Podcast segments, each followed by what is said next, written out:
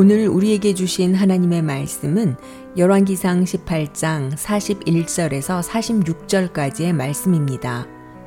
엘리야가 아합에게 이르되 올라가서 먹고 마시소서 큰 비 소리가 있나이다.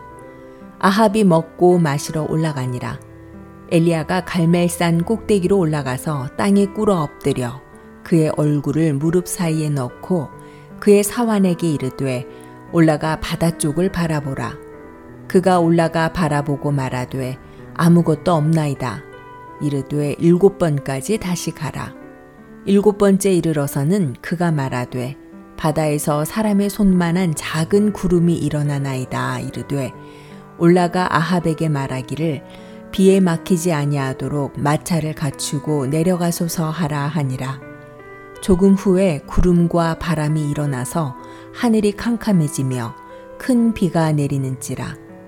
아합이 마차를 타고 이스르엘로 가니 여호와의 능력이 엘리야에게 임함에 그가 허리를 동이고 이스라엘로 돌아가는 곳까지 아합 앞에서 달려갔더라.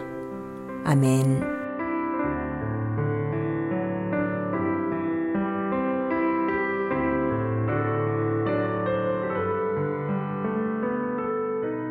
안녕하세요. 수요묵상의 시간입니다. 엘리야는 바알 선지자 450명과 대결해서 승리했습니다. 하늘에 불이 내려와 재물들을 모두 태워버렸습니다. 그러나 진짜 중요한 것은 불이 아니었고 물이었습니다. 3년이나 계속되는 흉년으로 모두가 괴로움을 당하고 있었기 때문입니다. 엘리야는 비가 내리기를 간절히 기도했습니다. 오늘 성경 말씀에 보면 엘리야는 갈멜산 꼭대기로 올라가서 땅에 엎드려 얼굴을 무릎 사이에 넣고 일곱 번을 기도했다 라고 합니다. 참 이상한 일입니다. 하나님께서 비를 내려주시기로 약속하셨습니다. 바알 선지자와 대결도 이겼고, 이제 비를 내리는 것은 너무나 당연한 일이지요. 어쩌면 기도하지 않아도 비가 내려야 합니다. 그러나 엘리야는 이전보다 더욱더 열심히 기도합니다. 왜 그랬을까요?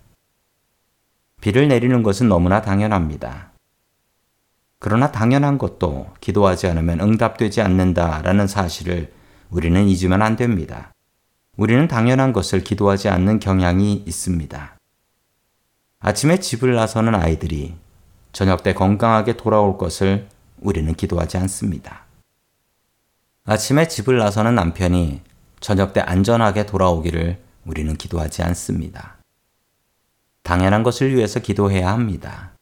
엘리야는 너무나 당연한 것을 위해서 기도했습니다. 당연한 것을 위해서 기도하세요.